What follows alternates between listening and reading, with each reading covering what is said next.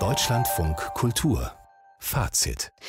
Im Juli und August steht der Tiroler Ort Telfs im Zeichen der Volksschauspiele. Was heißt, hier wird das Volkstheater zelebriert.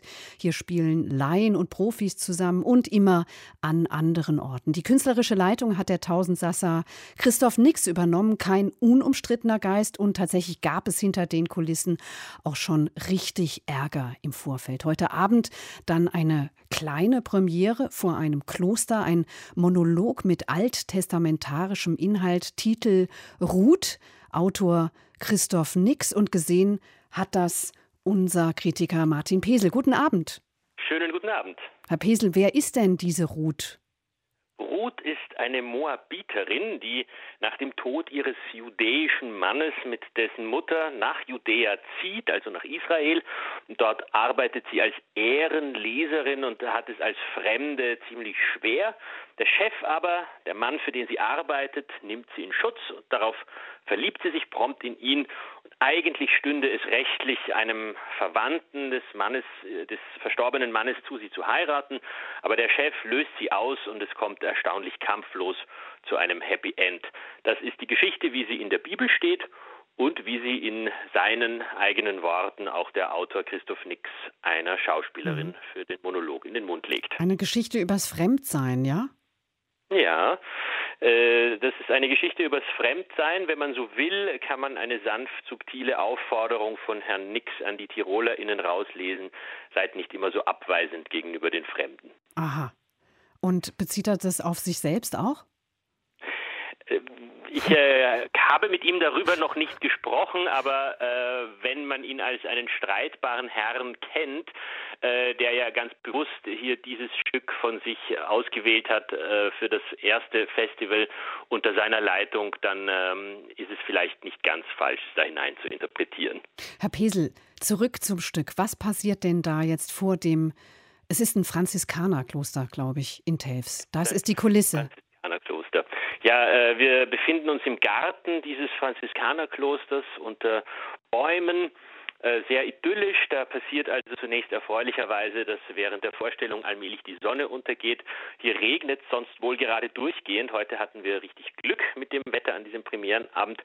Und außerdem passiert, dass äh, die Schauspielerin Michaela Klamminger in einem cremefarbenen Sommerkostüm, diese Ruth, spricht, sie erzählt die Geschichte frontal einem Publikum, wird auch durch ein Mikrofon verstärkt, wodurch ihre Stimme von Lautsprechern auf allen Seiten kommend, so biblisch abgehoben über allem zu schweben scheint.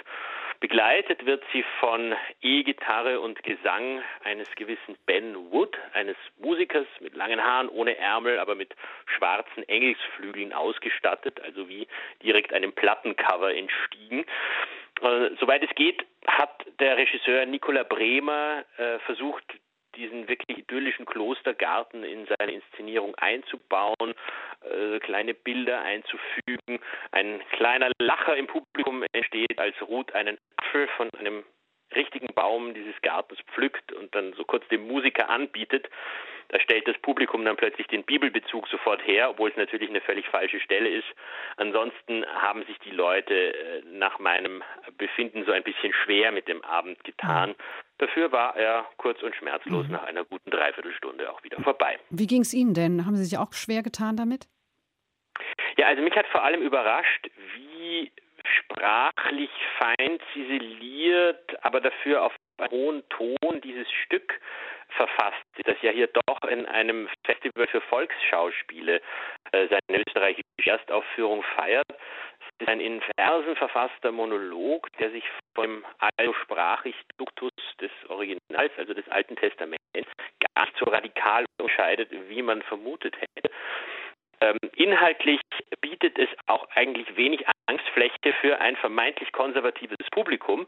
Also Ruth träumt zwar von einer Stadt der Frauen, in der sie niemandem verpflichtet ist, aber gleich in der nächsten Zeile verschreibt sie sich mit Körper und Seele Fifty Shades of Grey mäßig ihrem Gönner und nimmt in Kauf, dass der mit einem anderen Mann äh, über sie verhandelt.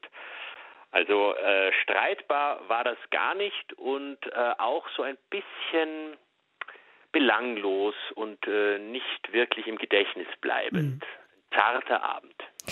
Die Verbindung ist ziemlich schlecht, Herr Pesel. Ich versuche es trotzdem noch mit einer letzten Frage. Warum hat der Hesse Christoph Nix denn eigentlich so angeeckt in Telfs? Will er die Festspiele verändern? Will er sie reformieren? Ja, die Verbindung zwischen Christoph Nix und dem Ort Telfs scheint auch nicht besonders gut zu sein. Teilweise hat es damit zu tun, dass der Verein, der die Volksschauspiele früher betrieben hat, eher unfreiwillig aus dieser Position gedrängt wurde, weshalb zum Beispiel auch der bekannte Dramatiker Felix Mitterer dem Festival den Rücken gekehrt hat. Und dazu kommt noch, dass Christoph Nix Vergnügen daran findet, über den Tellerrand zu blicken, internationaler zu sein, Leute von außen reinzuholen. Und äh, dem Fremden hegt man hier doch äh, gegenüber einige Vorbehalte. Man sagt, warum werden nicht mehr TirolerInnen beschäftigt? Ob Christoph Nix ein schwieriger Typ ist, kann ich nicht sagen. Er ist auf jeden Fall ein bunter Zeitgenosse mit einer außergewöhnlichen Biografie. Professor, Doktor, Doktor der Juristerei, aber war auch schon als Clown, Regieassistent und Krimiautor tätig und hat Theater in Afrika gemacht, aber dann eben auch 15 Jahre in Konstanz. Also man wird sehen, wie es mit ihm hier in Tirol weitergeht.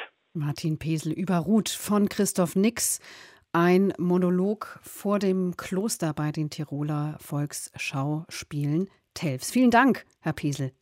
Ich wünsche Ihnen noch einen schönen Abend. Ihnen auch.